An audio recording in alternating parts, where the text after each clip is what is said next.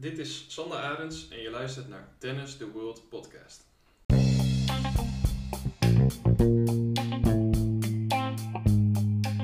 Welkom bij de Tennis the World podcast. Als jij een fanatieke tennisser bent en graag beter wil worden, dan is dit de podcast voor jou. Samen met inspirerende gasten gaan we mooie gesprekken hebben, inspirerende verhalen horen en informatie geven, waardoor jij meer progressie kan boeken. Yes, tof dat jullie luisteren naar een nieuwe aflevering van de Tennis World podcast. En vandaag ben ik met Sander Arends, dubbelspecialist. En uh, we gaan jullie vandaag uh, ja, hopelijk een inspirerend verhaal uh, brengen. En informatie hoe jij je dubbelspel, maar sowieso jou, jij als tennisser stappen kan maken in je spel. Um, Sander, welkom bij de Tennis World podcast. Ja, dankjewel. Tof dat je er bent. Um, en uh, ja, waar ik mee ga beginnen is, uh, waar zou jij nou uh, progressie in willen boeken? Als, eh, als speler, maar ook als mens. Daar ben ik even benieuwd naar. Dat is de eerste vraag die ik voor je heb. Nou, dat is een flinke vraag voor de eerste vraag. Zeker, het wordt niet makkelijk gemaakt hier. Nee, dat is vaak met een opwarming, dan wil je toch graag even rustig beginnen. Maar hier is het gewoon meteen Gelijk gas erop, zeker. En nou, ik vind het wel een mooie vraag. Zeker ook met je toevoeging als mens. Want ik geloof dat uh, jij als persoon en de tennisser aan zich, dat is natuurlijk één iemand en dat zit allemaal in elkaar verwikkeld. Zo zie ik ook uh, privé en, en de tennisbaan, dat, dat, dat is één stuk. Op het moment dat jij privéproblemen hebt of als je ergens mee zit, dan neem je dat uiteindelijk de baan mee op en komt dat onder druk, onder wedstrijddruk. Dat leg je uiteindelijk wel jezelf op. Maar waar komt dat naar voren? Um. Ja, dus uiteindelijk, uh, waar, zie je, uh, ja, waar zie je nog progressie in? Ja, ik zie het echt het leven eigenlijk als één grote leerschool. En uh, als ik nu kijk waar ik nu sta, ja, daar had ik een aantal jaar geleden niet van durven dromen. En um, ja, uiteindelijk, weet je,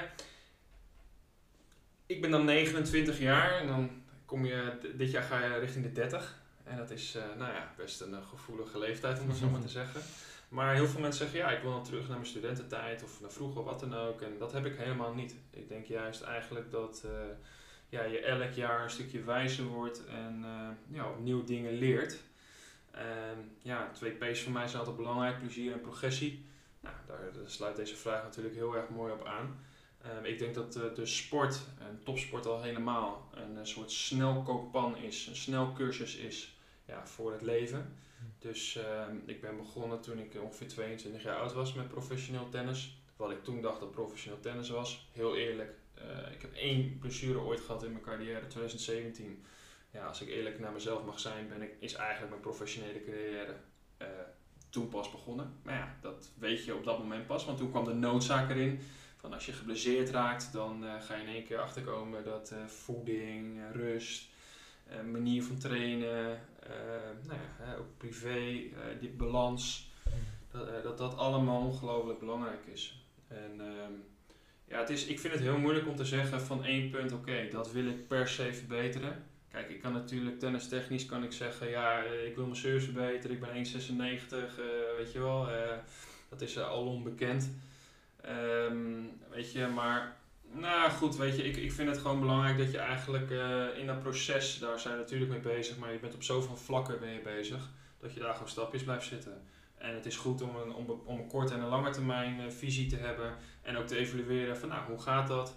Maar ik, ik, ik ja, weet je, het gezegde van um, the journey is way more important than the destination, daar geloof ik heel erg in. Dat deze reis uh, door nu mijn tenniscarrière en wie weet wat daarna ooit volgt, ja, dat is geweldig om mee te maken. En het doel aan zich wat je hebt gesteld, uh, ja, dat heb je wel nodig. Dat is echt uh, het stipje aan de horizon, uh, nou ja, wat dan hopelijk elke keer een stukje dichterbij komt. Ja, precies. Wat is dat dan?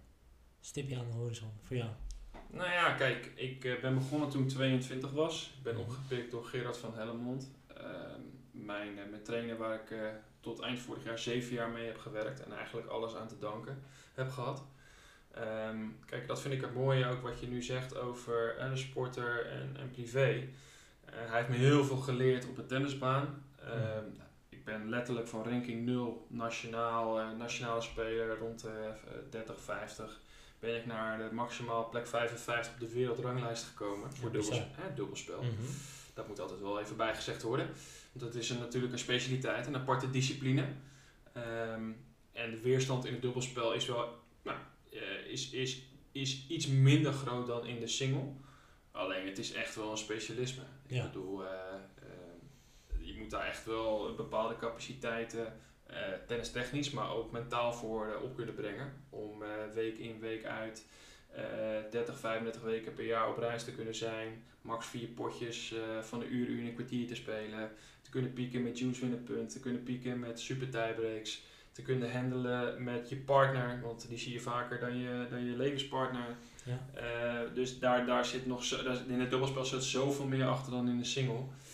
Uh, maar goed, weet je, met, ik heb van hem, van Gerard, zoveel geleerd uh, buiten de baan als juiste persoon. En ik denk, als ik terug ga kijken toen ik 22 was en nu ik 29 ben, ja, er zit daar een hele mooie progressielijn in. En uh, ja, ook met mijn ouders, wat zij mij altijd hebben gegeven qua onvoorwaardelijke steun en liefde. En nog steeds, ja, dat is ook iets wat ik uh, ieder kind kan toewensen. Nou ja, hetzelfde geldt voor mijn vriendin, zesjarige relatie, uh, zit in de medische, in de medische tak. Uh, is, is, endocrinoloog dan, dat is simpel gezegd hormonen.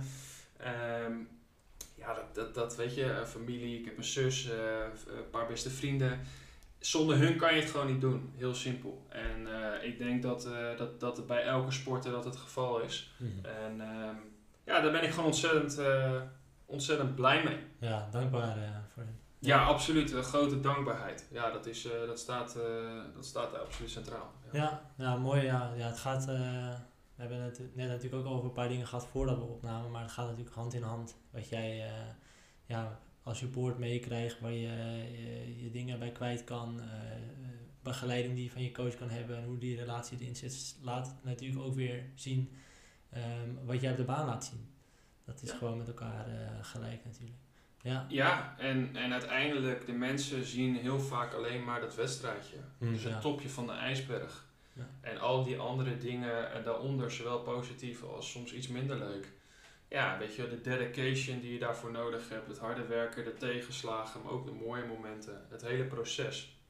Dat is voor buitenstaanders heel moeilijk te volgen. Mhm. Kijk, en daarom is het ook leuk dat er soms documentaires vastgelegd worden. Uh, of podcasten.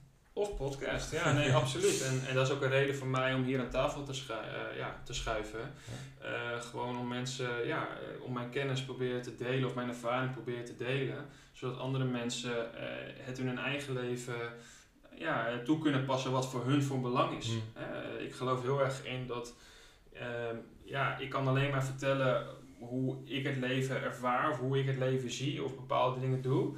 Nou, en, en voor andere mensen, ja, die kunnen dan zelf bepalen, oké, hier heb ik wel wat aan, hier heb ik helemaal niks aan. Die kunnen heel selectief zijn. Of ze kunnen gewoon denken, nou, het, is wel, het klinkt wel even lekker weg, die, uh, die 45 minuten, weet je wel. Of, ja. of, ja, of ze, ze willen graag naar jouw stem luisteren, dat begrijp ik ook wel. goed.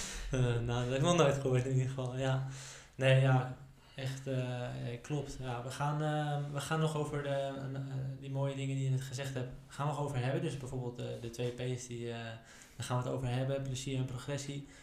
bij Tennis World, uiteraard vinden we belangrijk dat mensen plezier hebben. maar wij richten ons ook op de progressie en ook om het proces te kunnen laten zien die, die de, sporters of de coaches of de experts wat zij daarmee doen. Dus ja, dus tof om je aan tafel te hebben. Maar dan gaan we nu toch een beetje aan de warming-up beginnen. Al waren we misschien al, al begonnen natuurlijk. Maar ja, voor de mensen die, die jou niet kennen, zou je jezelf kunnen voorstellen? Ja, dat laat ik eigenlijk liever doen. Maar weet je, het is altijd moeilijk om jezelf te introduceren. Maar ja, goed, ik ben Sander Aans. Ik ben 29 jaar, geboren en getogen Leeuwarder in Friesland. Um, ik kom uh, ja, uit een heel warm gezin. Uh, liefdevolle ouders, één zus. Um, nou goed, uh, ook fijn getrouwd, kinderen. Dus dat is echt een heel fijn privé situatie. Ik ben opgegroeid bij LTV de Bondkoe in Leeuwarden. Mijn vader heeft ook een tennis, grote tennisschool gehad, die daar de boel ook gepacht heeft. Dus in die zin had ik altijd een sleutel en een plek om te kunnen tennissen wanneer ik maar wou. En dat is ook een voorrecht. Hmm. Um, nou ja, goed, ik heb bij de jeugd tot en met 12 tot en met 14 redelijk hoog gespeeld. Daarna viel ik eigenlijk weg. Nou, het had met verschillende redenen te maken. Ik ben heel lang heel klein gebleven. Hm. Eh, ik was echt op mijn 15e, 16e 1,55, 1,60. Nou, ik ben nu 1,96, dus dat is wel een redelijk verschil. En daarnaast was in mijn jeugdtennis werd er heel veel defensief gespeeld. Eh, dat is een groot verschil met eh, hoe eh, de, de, de jeugd tegenwoordig opgeleid wordt. Dat moet, eh, nu zijn ze echt met shotmaking bezig. Van je moet 1, 2 wapens minimaal hebben om het überhaupt te kunnen maken. Ja. In mijn tijd was het voornamelijk wie kan de minste ballen missen. Dus ja, in een hal stond nog een dak, maar dan werd er echt, er was bijna een wedstrijd wie kan het dichtst langs het dak zo wat slaan. Ehm, weet je, dus dat, ja, ook het feit dat er, ik ben extreem competitief. Eh, dat is een, zowel een positieve eigenschap als eh, voor sommigen, zeker in mijn privéomgeving, niet altijd eh, positief. Weet je, dat kan wel eens irritant worden ervaren. Ehm, ja, goed. Ik heb toen op een gegeven moment een stap terug gedaan. ehm, mijn VWO afgemaakt. Eh, ik ben toen een jaar gaan tennissen, gewoon dat ik het leuk vond. Ik was gewoon een gemiddelde drie-speler. Dus ik was zelfs vier nog op destijds, B2. Hoe oud was je nu? Ik was 18. Oh ja, Ja, en toen eh, heb ik een jaar getennist. toen had ik Al- het niveau. Dus, eh, alle, ja, alle drie toernooien gespeeld. Eh, toen 13 van de 14 gewonnen. Maar uitgerekend de Friese kampioenschappen verloren van mijn maatje Elroy Middendorp. Ehm, ja, nee, ja, goed. weet je, en toen uiteindelijk A-toernooitjes, A-kwalificatie gespeeld.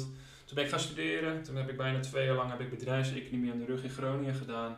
Eerste jaar behoorlijk succesvol. Tweede jaar eh, heel succesvol in de kroeg, om het zo maar te zeggen. Dus nou, ik, ik, heb, ik ben blij dat ik die periode heb meegemaakt. Hè. Het was één grote eh, ja, puinhoop eigenlijk een beetje in mijn leven. in de zin van dat ik ja, de, de kanten van het studentenleven heel erg heb gezien. En daar ben ik heel erg blij mee dat ik dat heb kunnen zien. Ja. Dat ik die behoefte nu totaal niet meer heb. Eh, maar het was wel goed dat op een gegeven moment eh, nou, mensen dicht bij mijn omgeving zeiden van oké, dit gaat zo niet langer. En ja, dit, dit kan gewoon niet. Dus eh, wat vind je leuk?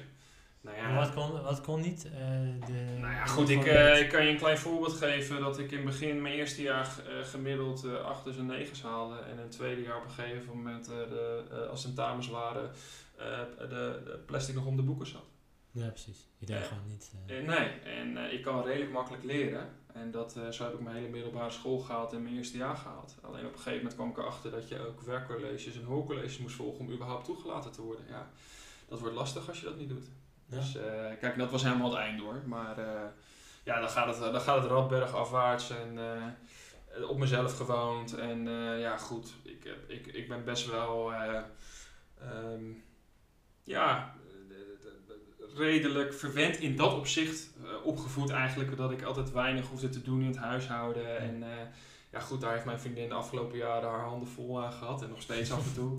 Dus Ja. ja, ja goed, zo heeft iedereen zijn positieve en, eh, en, en zijn eh, aandachtspuntjes, noem ik dat dan. Ja.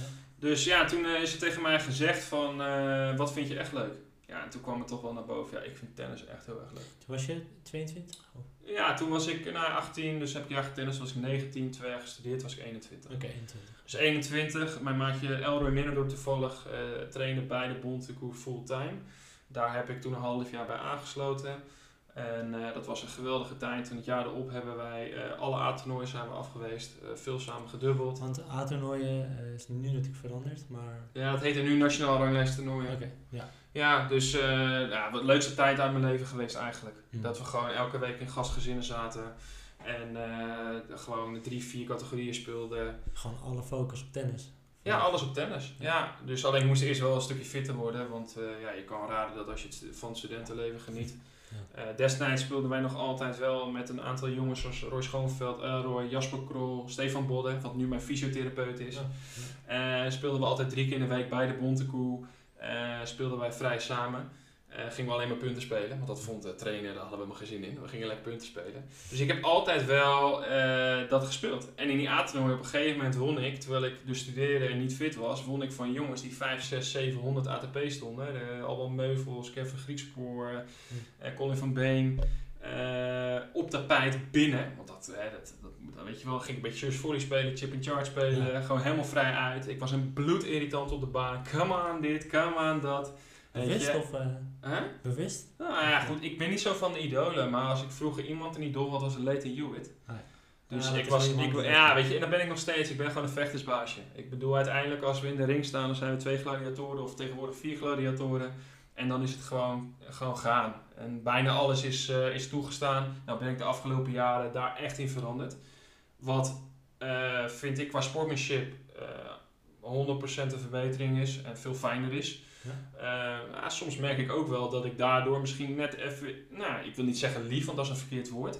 Maar wat minder, nou, ik weet het niet. Weet je, ik had vroeger het idee van, uh, nou ja, iedereen, kom maar iedereen, uh, maakt niet uit. Iets minder vuur of zo. Ja, nou vuur weet ik, ik heb nog steeds vuur. Mm -hmm. 100% vuur. Als ik dat niet zou hebben, okay. zou ik dit ook niet doen. Ja. Maar het is gewoon meer, ik vind het nu ook belangrijk misschien wat mensen meer van me vinden of uh, ook de buitenomheen. Ja, precies. Weet je, en toen werd het voor mij, ik maakte het gewoon heel vaak persoonlijk. Van, oh, je vindt mij een lul. Terwijl dat heel vaak terecht was, hè. -hmm. Niet altijd, maar heel vaak wel. En uh, oké, okay, nou kom maar op. Dan gaan we vechten. Ja, en in die persoonlijke gevechten, uh, let op de baan dan, hè.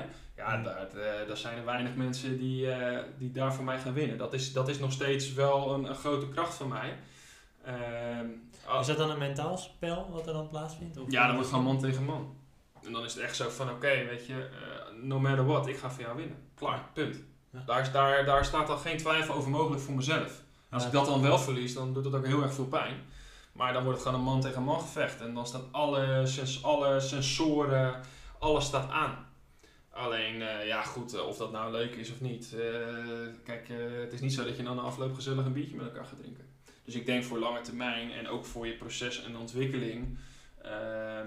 Want je breekt eigenlijk alles af. Je doet alles om te winnen. Ook technisch gezien. Dus je bent helemaal niet meer proces bezig. Maar op dat moment wat, wat functioneel is.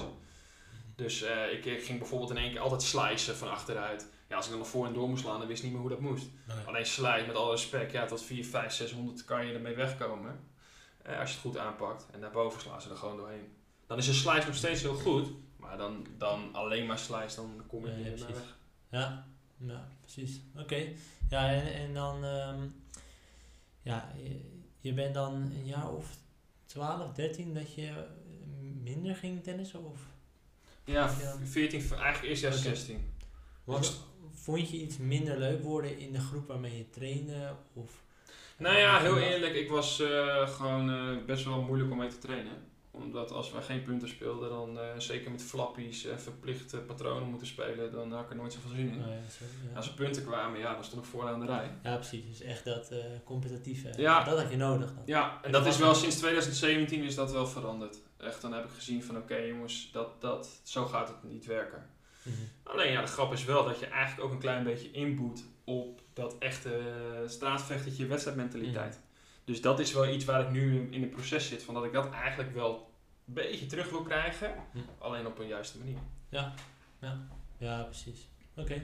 Dus en, en heel kort voor jouw vraag, toen ik, toen ik 12, 13, 14, 15 was, ik bedoel, ik weet niet precies hoe het nu is, maar met alle tennisouders, alle tennistrainers eromheen, een bond die zegt van ja, je moet minimaal top 4 staan om ergens voor een aanmerking te komen, nummer 5 is niet goed genoeg.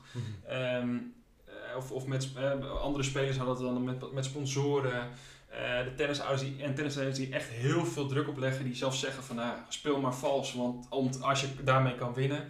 Dat was een heel ongezonde cultuur. Ja. Dus, en ik heb zelf aan de, aan de lijve mogen ondervinden dat ik, ik stond vierde van Nederland tot en met 12, achter Eleveld, Pijl en Vellekoop. Ik stond nummer 9 eh, tot en met 14. Ja, en in één keer, toen ik 15 was, ik speelde nog steeds dat pielspelletje. Nou, je werd fysiek sterker, dus daar had ik niks meer aan. En ik was heel klein.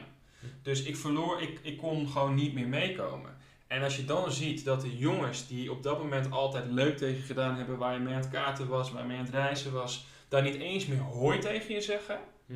Ja, dat was, ik- ik was, dan, toen voor mij brak er iets. En toen dacht ik, eh, ik ga lekker in Friesland mijn eigen ding doen. En, eh, Ja. Toen verdween ook een beetje de plezier dus erin. eh. Compleet. En, en we, he- he- helemaal in het begin van het gesprek, we hebben het over plezier en progressie gehad. En dat staat voor mij leidraad aan. Hm. Eh, plezier verdween compleet. En progressie snapte ik toen nog niet zoveel van hoe procesmatig dingen werkten. Nee, precies. En dat is dus ervaring waar je, wat je nu dan wel hebt gehad. Ja. En, en ja, dat is, maar dat is dus ook mooi. En dat is misschien ook bij de eerste vraag wat je zegt. Van het, jou als ehm tennisser ontwikkel je natuurlijk, maar als mens dus ook onwijs veel. En eh, Het Ja. is, het is, ik, kan het iedereen, ik kan het eigenlijk iedereen aanraden. En eh, ik denk dat het voor ouders ook eh, ja, soms ook wel heel moeilijk is om te zien. Omdat namelijk je gunt je eigen kind het beste en je wil soms heel veel eh, hobbels wegnemen. Maar dat kan niet altijd. Soms moet je iemand ook gewoon even grof gezegd op zijn bek laten gaan. Want daar wordt hij alleen maar sterker van.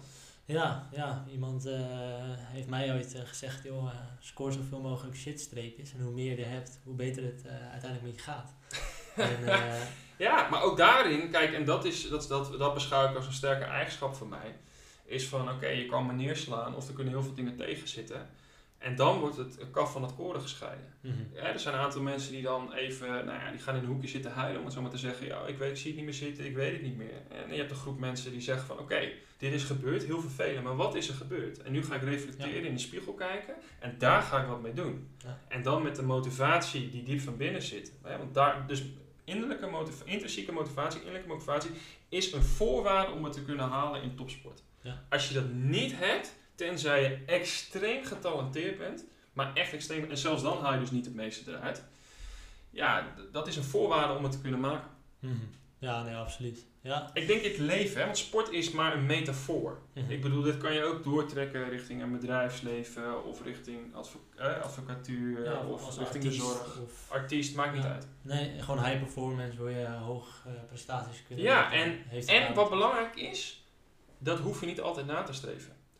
Er zijn genoeg mensen die tevreden zijn met een gezin of met een, een, een, een 9 tot 5 baan wat hun structuur geeft. Mhm.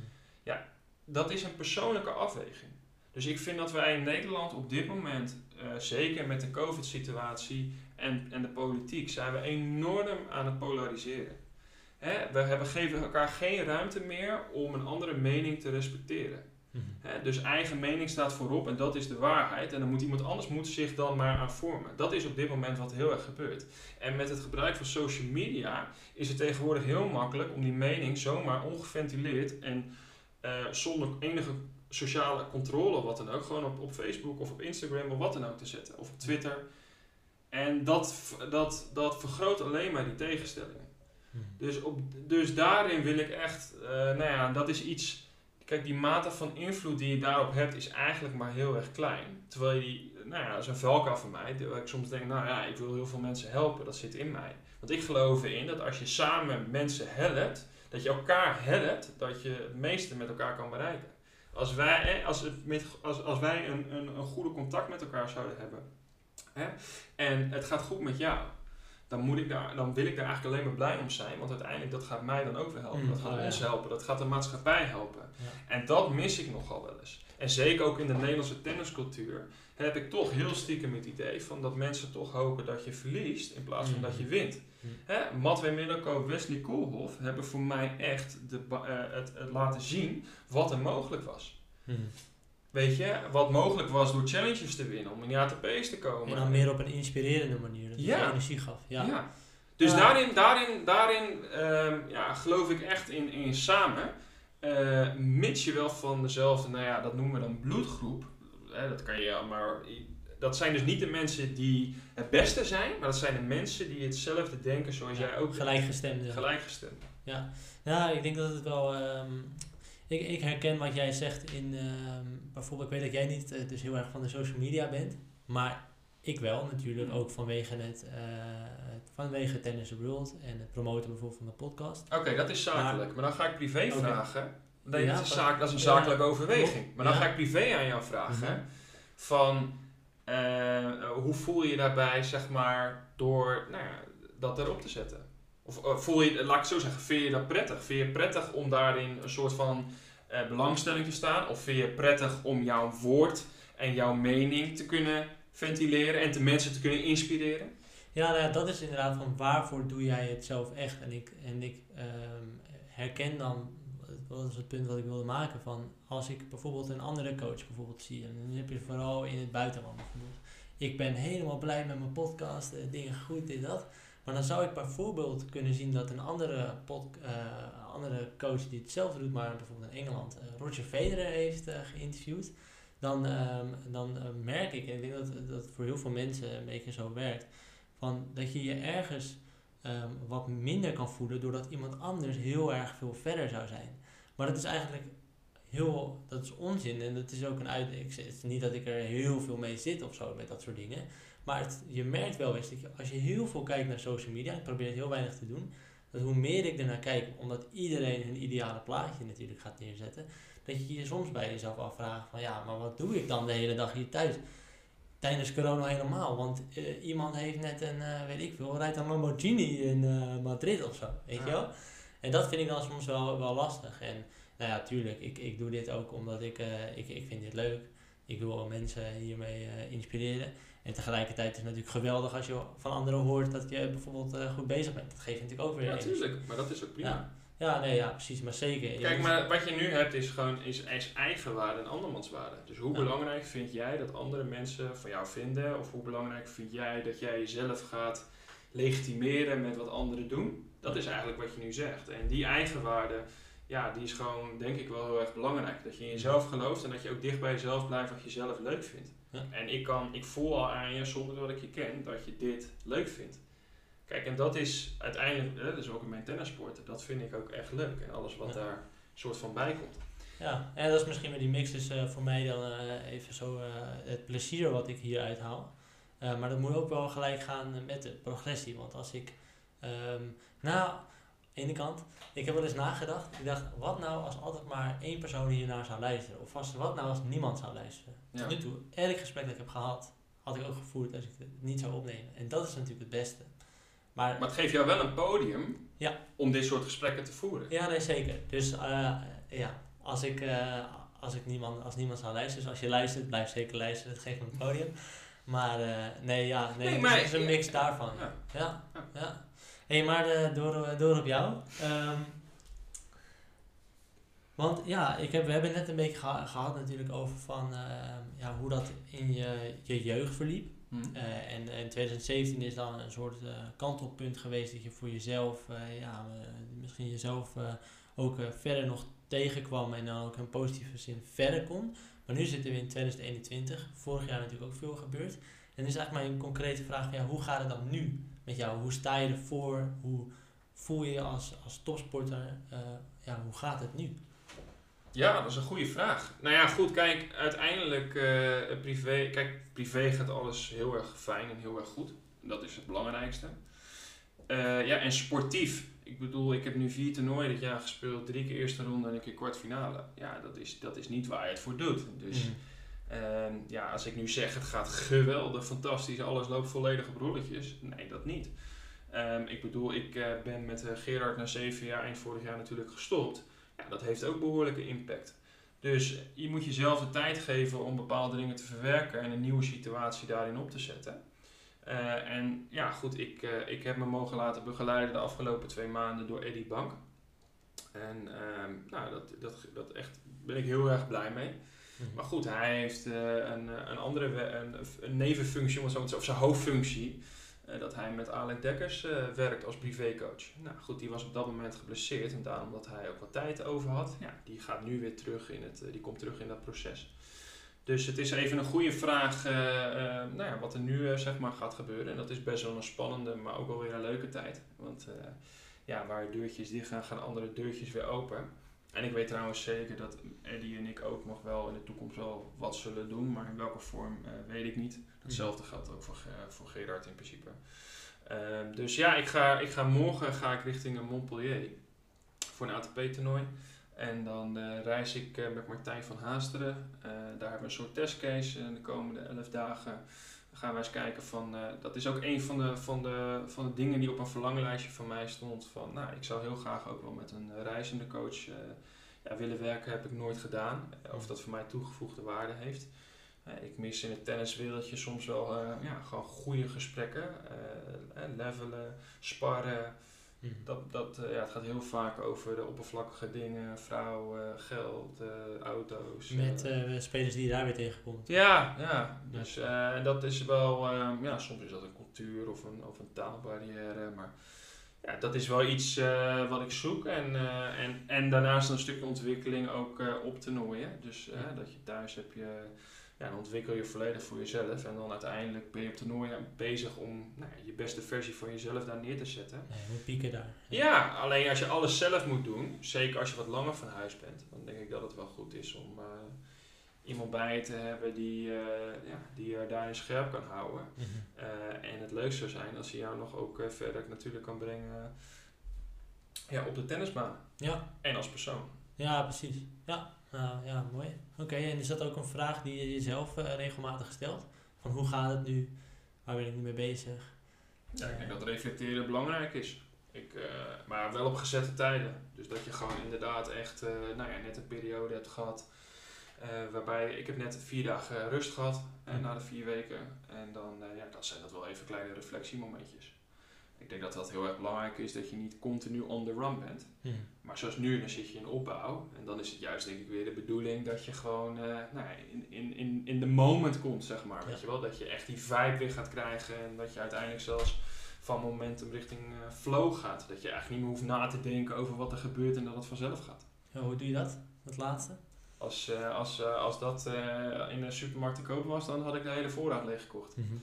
Nee, dat zijn natuurlijk... nou ja, goed, het zijn kleine dingen. Hoe kan je jezelf in flow brengen? Um, ja, dat is denk ik voor iedereen verschillend. Maar ik denk dat een paar key dingen die voor mij werken zijn bijvoorbeeld een externe focus. Dus niet bezig zijn met, met, uh, met hoe nou echt daadwerkelijk hoe een slag moet. Of maar echt vooral kijken van oké, okay, target bijvoorbeeld, waar wil ik de bal hebben. Um, uh, bijvoorbeeld voor mij is dat de minimum aantal hartslagen. Dus dat ik wel echt mijn, uh, nou ja, dat ik minimaal op 120, 130 à 140 zit. en zeker niet daaronder kom. hoe wil je 100? aantal hartslagen per minuut. Oh, oh, oh hartslag. Ja. ja. Ja. dat is wel belangrijk. Want als je daaronder komt, kijk, dan kom je onder tijdens de wissels, dan is het wel de bedoeling dat je weer gaat activeren. Mm -hmm. Uh, want het is gewoon, ja, is bewezen hoe lager je hartslag zit, hoe makkelijker de ratio mm. uh, ja, naar boven komt. Dus uh, tussen, tussen het linker en de rechter hersenhelft. Nou, als jij links zit, dan ben je eigenlijk veel aan het nadenken. En op rechts, dan gaat heel veel dingen gaan automatisch, even mm. heel simpel gezegd. Dan zit je in intuïtie. Ja, je wil op de tennisbaan, er is geen tijd om na te denken. Nee. Dus je kan na een punt kan je wel even nadenken, oké, wat is er, heel kort, wat is er nu gebeurd? Of in ieder geval eerst heb je een emotionele verwerking van het punt. Dan kan je misschien denken, wat is er gebeurd? Wat ga ik nu doen?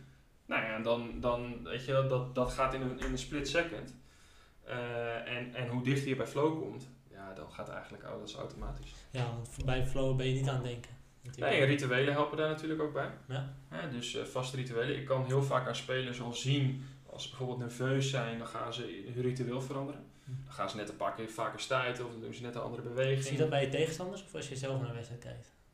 Uh, het is makkelijk om van de zijkant te zien. Ja, maar als tegenstander probeer je wel dingen te observeren. Ja, okay. Al kan het soms ook wel weer afleiden. Want je ja, dat zou ik zeggen, ja. Dat je dan, als je zelf in een flow zit en dan nog wel bezig bent met die ander. Uh, nee, als je echt in flow zit, dan heb je, heb je geen idee wat er gebeurt. Je hebt, je, laat ik zo zeggen, je observeert alles, hmm. messcherp, en toch registreer je het niet. Ja, tof is dat, hè? Ja, dat, ja, dat boek In a Game uh, of Tennis, uh, ja, daar schrijf je dat en dan uh, lees je dat en dan denk je, oh, dat, dat, dat herken ik wel. Dat wil je vaker. En ja, wat je zegt... nou ja, het aantal wedstrijden per jaar, hè, als jij 50 wedstrijden of 100 wedstrijden per jaar speelt, dan heb je vaak 5% van de wedstrijden dat alles lukt. Hmm. 5% dat je denkt van, nou, vandaag had ik er net zo goed niet hoeven staan. Ja, en die andere 90% dan moet je gewoon zorgen dat die ondergrens ja, zo hoog mogelijk. Ja, precies. Ja, ja, en daar ben jij natuurlijk heel veel mee bezig uh, als topsporter om dat omhoog te krijgen. Ja, tuurlijk. Ja, ja, ja tof. Hey, we gaan uh, door naar wat uh, concretere dingen. Um, net als dit eigenlijk, dus wat we op het laatst hadden. Ja, zoals je weet inmiddels bij Tennis World helpen we de fanatiek amateur om stappen te maken, om progressie te boeken in een spel. Dan moeten wij nu even hun in helpen natuurlijk. En um, ja, ik heb, uh, zoals je weet, uh, jou een ander interview van jou geluisterd. En je zei heel mooi, je hebt de techniek, je hebt de tactiek, mentaal uh, en fysiek. Mm. En um, nu, hij zal, deze ehm, podcast zal in maart ongeveer online komen. En dan komt ook de competitie eraan. Um, ja, er zijn natuurlijk dan, en dat is er nu niet. En mijn vraag is aan jou van wanneer train je wat? En wanneer zouden ook de luisteraars, wanneer zouden zij, is de focus altijd 25%? Uh, verdeeld over die vier vlakken of heb je periodes dat je heel erg op techniek moet zitten of juist fysiek? Hoe uh, pak jij het aan of hoe zie jij dat? Ja, er is niet een winnende formule. Sterker nog, het is enorm persoonsgebonden wat bij mensen helpt. Ik bedoel, we hebben onlangs Niels van der Poel gezien bij het WK afstand en Tialf, waar hij een mm. wereldrecord uit op 10 kilometer. Ja, die doet een ultrarunning van 170 kilometer. Mm. Dus tegen jou ga zeggen, ja, als jij een, wereld, als jij een wereldrecord op 10 kilometer schaatsen wil rijden, moet je 170 kilometer gaan rijden. Nee, dat, het is voor, nee, maar het is voor iedereen uiteindelijk persoonlijk. Dus ehm, kijk, je, kan, je hebt een paar vuistregels in de zin van, nou ja, techniek is dus echt iets wat je op de weken doet waar, waar geen wedstrijden zijn, waar je echt rustige tijd hebt om, om eraan te slijpen. Het liefste in off-season. Dus dat is Mhm. het, peri- hè, het tennisseizoen loopt van, eh, laten we zeggen, eerste week januari tot derde week november. Nou, dan heb je een vakantieperiode, dan heb je de maand december vaak om eh, weer toe te werken, te bouwen aan het nieuwe seizoen. Ja. Vaak wil je ook twee, drie van dat soort momenten gedurende het seizoen hebben, alleen die zijn dan minder lang. Eh, daar, daar, dat zijn de perioden waar je technisch voornamelijk wil sleutelen. Ja, tactisch ehm, is heel vaak gebonden weer juist aan wedstrijden. Hè? Dus als ik de amateurs eh, een tip mag geven daarin, is, is van oké, ga maar aan de overkant kijken wat er gebeurt. Heel veel mensen zijn met zichzelf bezig van oh, wat loopt me voor en 12, loopt mijn backhand wel, of daar ben ik misschien bang voor, of Mhm. dit wil ik per se. Dat is een spelopvatting, wat op zich prima is. Maar ga ook eens kijken wat aan de overkant gebeurt. Mhm. Of, we ook, oh ja, of, of iemand een betere voorhand of een backhand heeft. En nou, ga eens wat dieper kijken. Heeft hij een betere voorhand? Oké, maar heeft hij dan op een lage bal of op een hoge bal? Mhm. Op een slice of op een spin of op een harde bal of op een vlakke bal Ja. of op een ondiepe bal of op een bal uit de loop of juist naar hem toe. Of, ik bedoel, je hebt daar zoveel verschillende Mhm. dingen in. En eh, ja, als je, daar, als je daar naar gaat kijken, eh, hoe, hè, als hij mentaal, eh, mentaal gefrustreerd is of fysiek moe is. Of, ik bedoel, daar zit zoveel informatie eh, is daaruit te halen. Ja. Dus ehm, ja, en doe dit voornamelijk bijvoorbeeld ga eens kijken als je zelf niet speelt, maar je tegenstander wel. Dan, dan, dan kan je dus echt op de zijkant kan je gaan kijken en, en observeren. En eventueel dingen opschrijven. Ja. Nou, conditioneel doe je is, is, is het voornamelijk het hele jaar jezelf onderhouden. En die prikkels weer geven in de off-season of in die periodes. Hè, dat je jezelf die prikkel geeft en voor de rest moet je zorgen dat je het zo dicht mogelijk ja, bij die 100% is. Alleen die 100% wordt 95%, die 95% wordt 90% en dat is dan op dat moment je nieuwe 100%. Ja, precies. Ja, ja, en de mensen hebben nu natuurlijk een hele lange off-season gehad. Ja, dat is Met, gewoon heel eh, erg lastig. Zeker. Ik ja, bedoel, eh, eh, hoe langer je niet speelt, ja, dan heb je gewoon even tijd nodig om er weer in te komen. Nou ja, en dan heb je het stukje mentaal. En met alle respect, ja, we kunnen heel veel eh, praten over die andere drie componenten. Maar mentaal, ja, ik denk dat eh 70% mentaal is. Ja. De reden waarom eh, Djokovic, Nadal en Federer er bovenuit springen is omdat zij op big points hun allerbeste tennis spelen. En, en, juist andere mensen eh, gewoon eh, meer fouten maken of, of zachter spelen. Of, Ja, nee, zeker. Ik, ik, ik denk ook, als, je, als je nu weer terugkijkt naar alle interviews die er ook bij de Australian Open zijn geweest, of ongetwijfeld als jij een wedstrijd hebt gespeeld en ik vraag hoe ging het, ja, dan ga jij niet zeggen, ja, mijn voorhand die ging op bepaalde ballen even, ging net eh, langzaam naar beneden. Nee, niet, eh, niet Nee. publiekelijk, maar wel met je eigen, met je Ja. eigen team natuurlijk. Ja, nee, natuurlijk. Maar als je, als je met het, eh, als je naar interviews luistert, is het heel vaak mentale aspecten die naar voren komt. Toch? Of is dat... Ja, eh, tuurlijk. ja. Ja, goed. eh, ik, ja, ik bedoel, eh, mental coaching in de topsport is een, eh, ja, is een beetje een taboe, maar extreem belangrijk. Ja, wordt wel minder, denk ik. Of eh, is dat mijn... eh, Ik hoop het. Ja, nee, ik ja. denk het wel, maar ik denk dat, dat, dat jezelf kwetsbaar op kunnen stellen. Want uiteindelijk, iedereen gaat door fases heen waarbij, nou ja, eh, spanning, druk, minder lekker voelen, daar gaat iedereen doorheen. Mhm.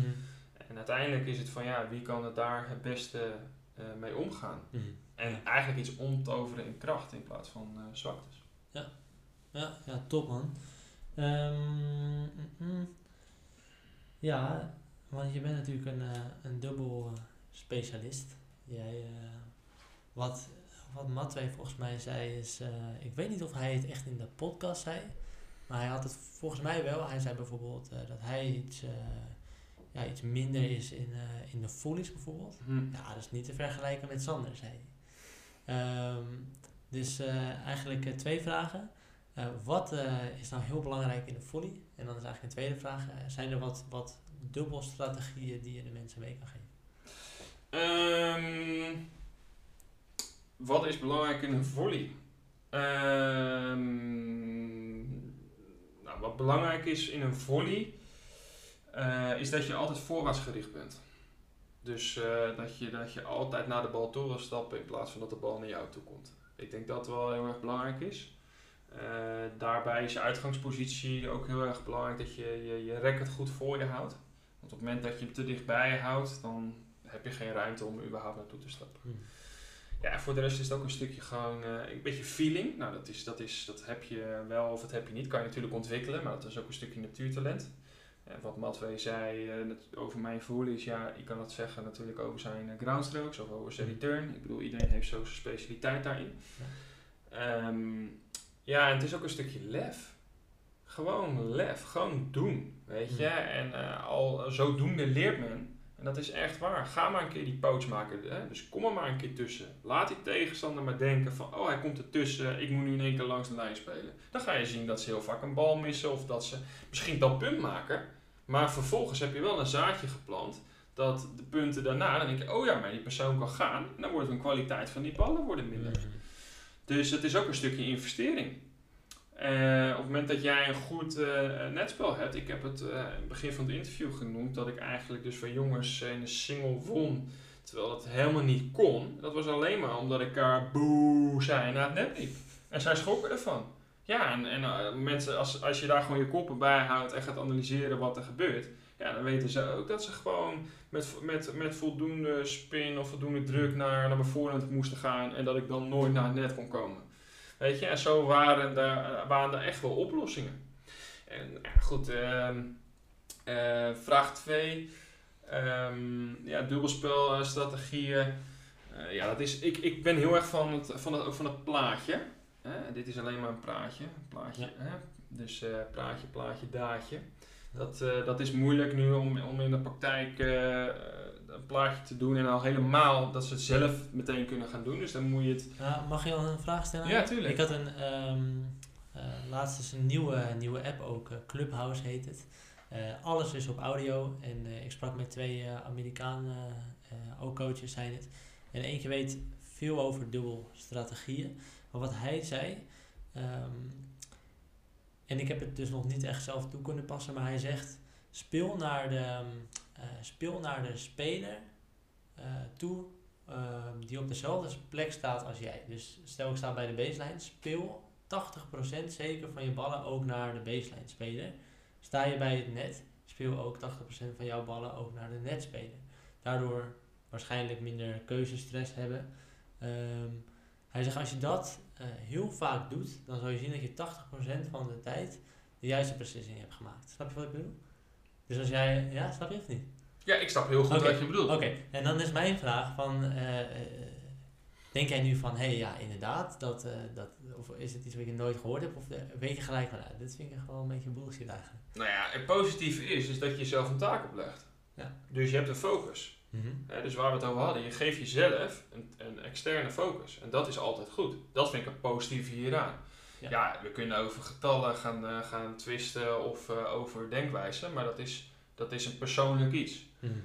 Weet je, je kan, ik, ik ben gewoon een hele agressieve dubbelaar die gewoon houdt van zelf de punten halen. Dus in een dubbelspel, ik geloof er vooral in ja, dat, je, uh, dat je uiteindelijk met, met, met poaches dus ertussen komen of met een service volley of een keer misschien wel hard op een net spelen af. En, en ja, goed, mijn grote kracht of mijn, mijn, mijn ik hou heel van loppen.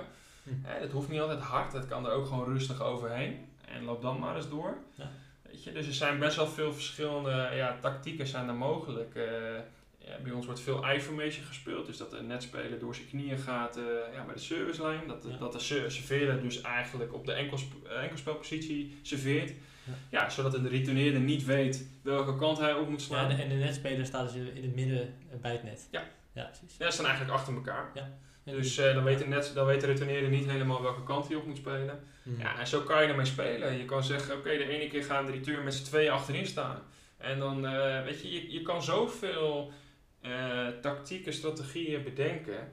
Ja, en ga maar oefenen. Ga maar mm. proberen. Ga maar kijken en toepassen. En uh, try on error. En dan vind je uiteindelijk een strategie die heel erg uh, ja, goed bij je past. Ja, precies. Ja, en, en dus ook weer daarin uh, ja, goed kijken naar wat je tegenstander en wat vindt hij moeilijk, makkelijk. Precies. En ja. kijk wat er gebeurt.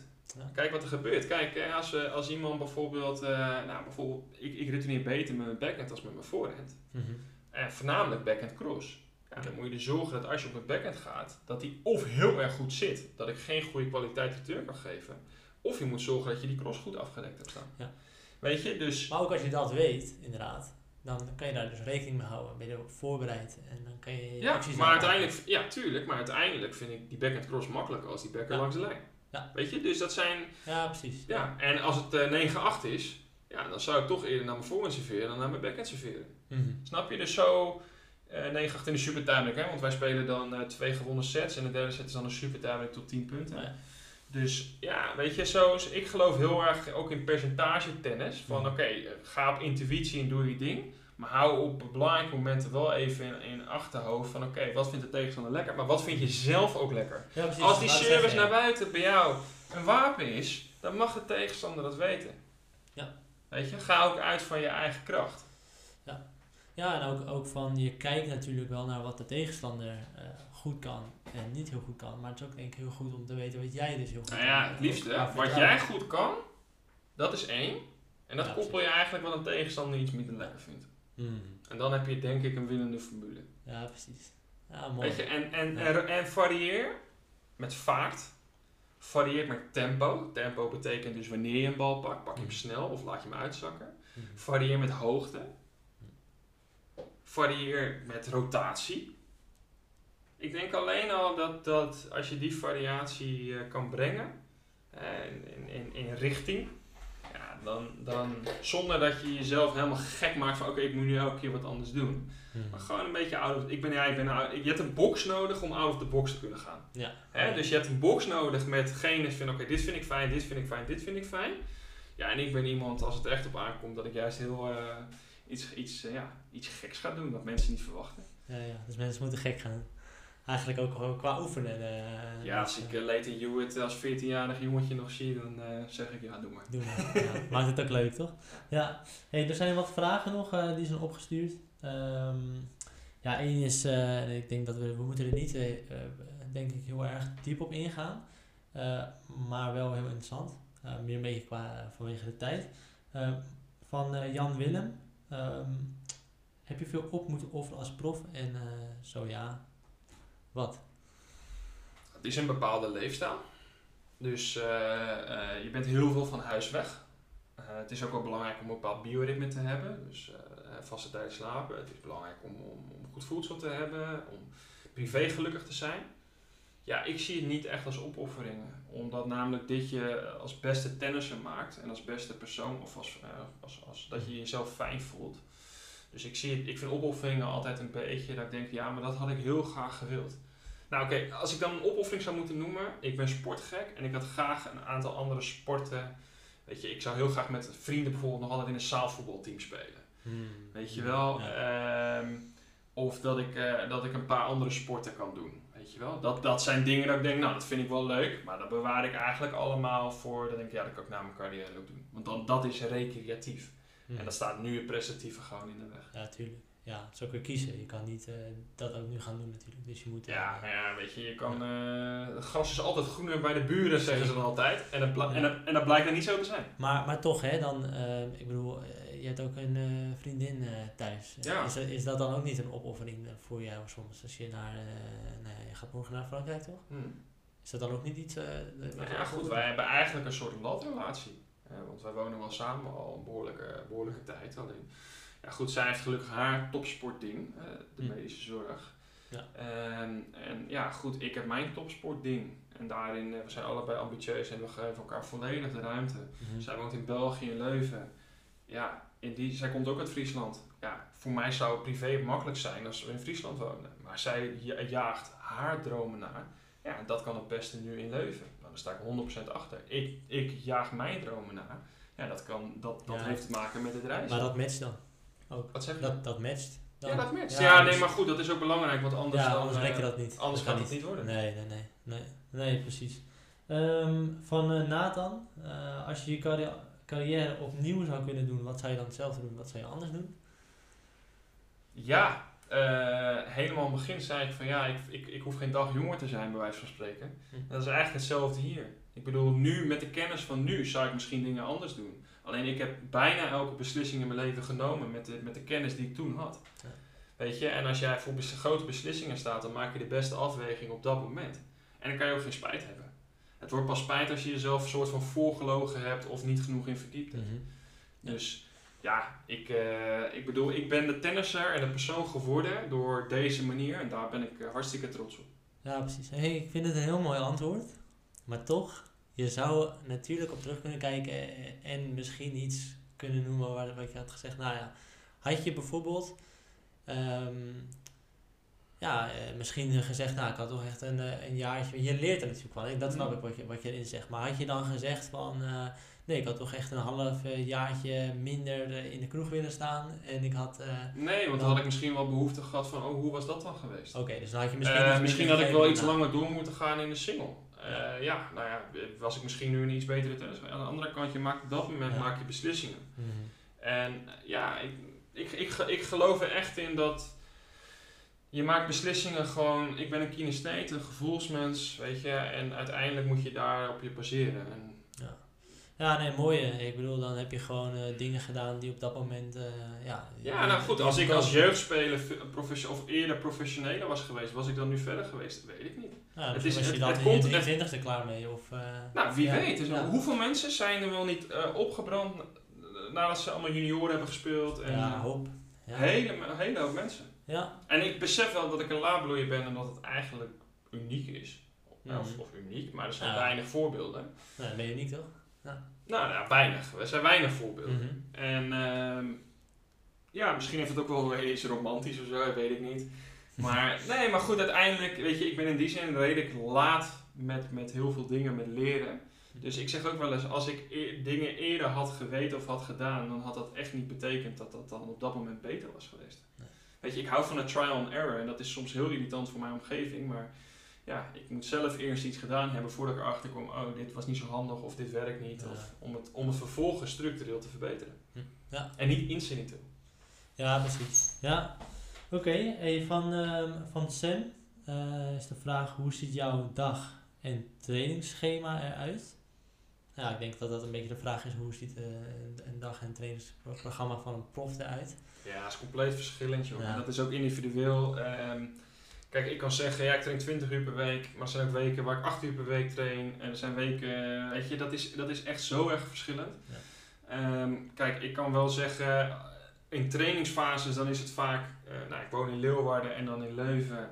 Dus dat is eh, op dit moment wel lastig met de lockdown, want we mogen alleen maar in Amstelveen trainen. Hm. Dus, eh, maar goed, ik heb altijd bij Gerard ook in Den Haag getraind. Dus in die zin ben ik nog meer van huis dan alleen maar die toernooien. Dat is, dat je, is- mag, je mag alleen daar trainen? Ja, alles is op dit moment dicht. Hè? Dus eh, Ja. we weten niet eh, als jij dit, Ah, dit nu zin- uitzendt hoe het de Ja, situatie nu is. Maar de afgelopen weken. binnen. Ja, binnen. Ja, ja. precies. Ja, zo. Ja. ja. Dus de enige locatie wat als een topsportlocatie is aangemerkt is het NTC in Amstelveen. En Hm. gelukkig ben ik bevoorrecht om in ieder geval mijn trainingen daar te mogen doen. Dus daar ben ik eh, heel erg dankbaar voor. Mhm. Ehm, ja, goed. Weet je, ik, ik ben zelf een van, vaak van één lange training, fysieke training. Weet je wel, dat je gewoon eh, nou, vier, eh, vier uurtjes per dag daarmee bezig bent. Op wedstrijden, als je op toernooien bent, train je wat minder vaak. Dan is het vaak een, een training minder lang, omdat je ook minder vaak banen hebt. Eh, weet je, als je, als, je, als je wedstrijddag zelf hebt, dan is het echt alleen maar inspelen en je wedstrijd spelen. Mhm. Dan doe je relatief weinig fysiek ernaast. Dus. Ja. Arbeidsrustverhouding is belangrijk. Dus je kan wel heel veel trainen, maar ik, eh, ik zie het meer in kwaliteit. Dus Ja. dat je de momenten dat je op de baan staat of in de gym bent, dat je echt 100% gaat en dat je eh, kwalitatieve prikkels hebt. Ja. Dan dat je kwantitatief heel veel uren maakt en dat je alleen maar aan het overleven bent. Ja. Ja. Nou ja, en dat is voor de dubbel helemaal. Hè? Ik bedoel, voor de single heb je nog een stukje, heb je een veel groter conditioneel aspect. Dus als jij vijf sets in de 40 graden Australië moet spelen, dan moet je dat wel, nee, maar dan moet je daar wel klaar voor zijn. Dat is anders. Dat is compleet anders. Ja, nee, zeker. Ja, En bij ons zijn de punten veel korter, veel explosiever. Dus eh, is het ook belangrijk dat je daar wel eh, heel erg scherp op bent, zowel mentaal als fysiek. Mhm. Ja, ja. Hey, en dan eh, van Bart. Deze vraag eh, kreeg ik toegestuurd gekregen. Toen dacht ik van, nee, die, eh, die had ik ook wel zelf op eh, moeten komen. Want dat gewoon, vond ik een goede vraag. Je speelt een dubbel. Eh, je zit misschien, je zit zelf lekker in de wedstrijd. Maar jouw maatje die zit er gewoon niet lekker in. Die heeft een soort off day. Of je weet gewoon, die kan beter, maar hij zit er mentaal niet helemaal lekker in. Ehm, hoe kan jij als, ehm, ja, als partner je, jouw partner in de dubbel stimuleren of helpen beter in de wedstrijd te komen? Ja, ik, eh, ik denk vooral het belangrijkste dat je eigenlijk een moment moet creëren dat hij zich comfortabel gaat voelen. Het is makkelijker, denk ik, dat je partner slecht speelt dan dat je zelf slecht speelt. Eh, ik denk dat dat een, eh, omdat namelijk voor het geval is van, nou ja, weet je, je, je hebt dan op een gegeven moment, nou ja, ik zeg dat misschien verkeerd. Eh, want kijk, aan de andere kant, als je zelf slecht speelt, dan heb je ook zelf die... Ik ben van verantwoordelijkheid. Dat vind ik gewoon heel erg belangrijk. En als ik zelf slecht speel, dan kan ik gewoon de verantwoordelijkheid nemen en zeggen van, ik heb het slecht gedaan. Weet je wel? Of, eh, en je wint altijd samen, je verliest altijd samen, ongeacht. Je bent een team. En er kan ook een reden zijn waarom de een beter speelt dan de ander. Dus het is heel erg belangrijk dat stukje chemie in dubbelspel, dat dat op elkaar aansluit. En dat je elkaar laat performen. Want je kan zelf wel geweldig tennissen, maar als je partner dat niet, niet kan, vanwege, omdat hij niet veilig voelt naast je of wat dan ook. Ja, dan ga je als team zijn eh, niet goed performen en ga je geen wedstrijden winnen. Dus en om, als hulpmiddel denk ik dat energie en positiviteit gewoon heel erg belangrijk is. Dus dat je hem eigenlijk uit de denkmodus gaat krijgen en eh, ja, gewoon, gewoon veel, veel energie en positiviteit en, en benoemen vooral wat hij goed doet. Want, hij, want hoe slecht je ook speelt, altijd wel iets wat wel goed gaat. En als het Mhm. echt zo'n dag is dat je denkt, nou, ik kan beter met links gaan tennissen. Ja. Prima, strik eromheen, hand geven, volgende keer beter. Ja, precies. Ja, ja nee, ik denk ook zeker die communicatie en dan zeggen wat er goed gaat. Ehm, ik heb eh, met, met mijn eh, maatje, waar ik veel mee dubbel, dat we toch ook op een, een of andere manier zeggen van, we, we zorgen er gewoon voor, we geven elkaar een hand, we kijken elkaar aan. Het is, eh, het is heel anders dan wanneer we het, het niet lekker gaan, allebei ons kopje naar, eh, naar beneden doen. Ja, dat, dat helpt inderdaad heel erg veel. Ja, natuurlijk heb je af en toe eh, een mindere dag. Ehm, ja, dus het zit heel erg in de energie brengen naar elkaar. Ja, ja, energie, positiviteit. En dan na afloop, als de emoties... Kijk, als je wint is dat makkelijker. Als je Ja. verliest, dan moet er vaak even tijd overheen. Eh, en dan gewoon ook benoemen wat beter kan. En, en structurele oplossingen daarvoor vinden. En ik denk wel, als je iemand hebt, een coach bij je hebt bijvoorbeeld... eh, ja, die je derde oog, zeg maar, van de zijkant iets objectiever kan zien. Dat dat Ja. wel helpt. Ja, dat kan helpen. nee, ja. Ja, ja want ehm, bijvoorbeeld, eh, je, je speelt dan ook een, je bent een wedstrijd aan het spelen en ik weet bijvoorbeeld dat mijn maatje goed kan serveren. Dus even als voorbeeld voor wat veel mensen kunnen herkennen. Zie ik wel eens gebeuren dat dan iemand eh, heeft al twee dubbel fouten geslagen en dat dan eh, wordt gezegd, ja, eh, eerst service in hè, of rustig met service. En dan denk ik eigenlijk soms wel eens van, wat is nou beter? Om gewoon diegene te blijven stimuleren om gewoon zijn service te gaan slaan. Uit vertrouwen van, oké, ik weet dat diegene goed kan serveren. Of om diegene dan maar eigenlijk ja, wat voorzichtiger te laten spelen. Hoe zie jij dat? Nou ja, op een gegeven moment als je twee dubbele fouten maakt en eh, je zou de eerste service weer missen, dan heb je een grote kans op het feit is van oh niet weer. Nou, en als je Ja. oh niet weer hebt, jij mag nu niet aan een roze olifant denken. Ja. Ik weet wat je nu voor je ziet. Of wat de luisteraars voor zich zien.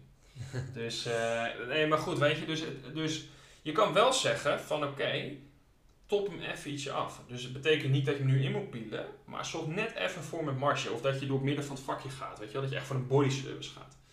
Ik bedoel, dat is tactisch gezien kan dat wel een goede oplossing zijn om het juiste gevoel daarvoor te krijgen. om precies. vervolgens weer voor die plankgas T-service te gaan, bij wijze van spreken. Ja, inderdaad. Dus je moet niet eh, misschien stimuleren als iemand er gewoon niet lekker in zit. Om Nou ja, heel simpel. Als wij gaan opwarmen, dan is het Mhm. allerbelangrijkste is eerst ritme en timing. Dus het feit is dat we veel ballen willen slaan op een lekker gevoel, zodat we ons fijn voelen. En dan kunnen we echt eh, nou, wat links-rechts gaan spelen, hard gaan knallen, veel gaan slijzen, hoog, laag en aritmisch gaan spelen. Hmm. En dat is natuurlijk ook bij een service, dat als je twee dubbele fouten hebt geslagen, dan is het ook van oké, sla je dubbele fouten echt een millimeter uit of op een tape. Of sla je hem echt onder het net en denk je bij jezelf, ik heb geen idee hoe dat ding in moet. Ja, precies. Dus je moet het eigenlijk weer opbouwen. Je moet je gevoel opbouwen door voor marge eerst te gaan. eh, wat veiligere service voor jezelf. Nou ja, het helpt wel. Je je zult denk ik op topniveau zul je zien dat de eerste paar services in de eerste service games vaak body services zijn. Ja. Ja, precies. Dus je kan steeds een stapje verder gaan zodra je merkt dat je weer een beetje meer in je ser- service komt. En niet stappen overslaan eigenlijk. Niet ineens van, nou, het ging nu weer een beetje, boem, we gaan weer voor de aces. Eigenlijk wel. Of je moet zo alle Nick Kyrgios zijn, dat je denkt, oké, no matter what, 220, tweede service op de T, ace, dubbele fout. Ik vind het allebei prima. Ja, precies. Maar dat is ook een soort relaxheid die hij heeft natuurlijk. Ja, en ik ben heel erg benieuwd of dat inderdaad echt zo is, of dat het de buitenkant is. Ja, ik zal het hem vragen. Hij is volgende week in de podcast. Hartstikke leuk. Ja. hey, ehm, dan heb ik nog, ehm, om het af te sluiten, eh, tegenstellingen voor je. En eh, ja, dat eh, acht ik een snel antwoord van je. En we gaan eh, beginnen. Ben je ready? Zullen we zien. We zullen zien. Federer of Nadal? Federer. Wow. Maar, maar, Oh. nee, nee, nee, komt ie. Nee, 100% Federer. Oké. Het was altijd, ik was anti-Nadal, eerlijk. Maar ik heb zoveel respect voor Nadal gekregen met Zo. zijn werkethiek de afgelopen jaren. Dat mijn anti-Nadal, anti-Djokovic is geworden. Oh ja, Maar dat helemaal, heeft puur- dat helemaal heeft puur hetzelfde met eh, sportmanship. eh, Ja, helemaal hetzelfde bij mij, ja. Ja, nee, ik heb precies hetzelfde. Wat een, eh, wat een vechter die er wel heel veel respect voor. Ehm, gras of gravel? Gras. Oké. Eh, Nederland in en er nooit meer uit of Nederland uit en er nooit meer in? Nederland in en nooit meer uit. McEnroe of Borg? Mekaro. Voorhand of backhand? Backhand. Eh, even kijken. Ja, service of return? Oeh. Service. Oké, luisteren of praten? Ik kan heel leuk in deze podcast. Ja, ik hou toch van praten. Nice. Ehm, service volley of baseline spel? Ja, die mag je voor mij gaan vullen. Ik bedoel, eh, dat lijkt me duidelijk, hè? Service je natuurlijk.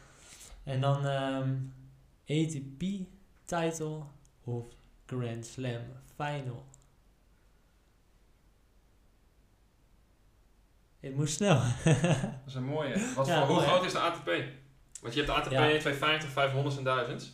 Ja, ik heb hier, eh, deze vraag kwam ook niet van mij, die kwam eh, van... Nee, dat, maar dat vind ik mooie. hè, Want Ja, nou, nee, als daar- ik, ik, ook. Want ah, ik zei, ik, ik zeg slam eh, tegen een 250 zeg Ja, ik precies. sowieso slam. Tegen Ja. een 500 zeg ik sowieso slam.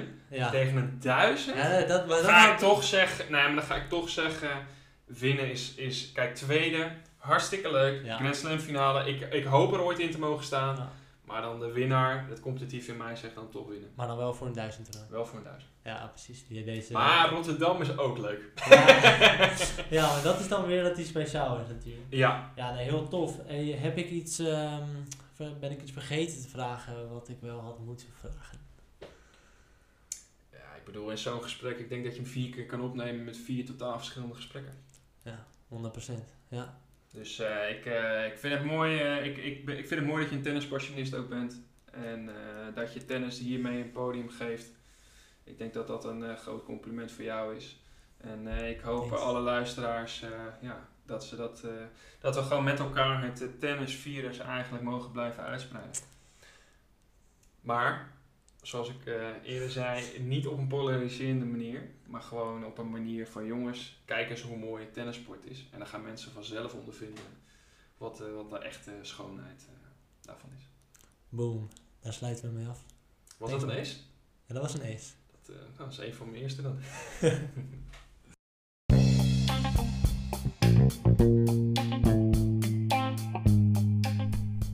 Bedankt voor het luisteren naar deze aflevering van de Tennis the World podcast. Heeft deze podcast jou geholpen, dan hoop ik dat jij ons ook kan helpen naar meer luisteraars. Deel deze podcast in jouw Instagram. Wij gaan jou reposten. Wij gaan een connectie met jou leggen. Ehm, en als jij ons nog meer wil helpen, schrijf dan even een review op Google over wat je van Tennis World vindt. Of schrijf een review op de Apple app. Eh, en dan zijn wij onwijs blij. Dus bedankt voor het luisteren en tot de volgende keer.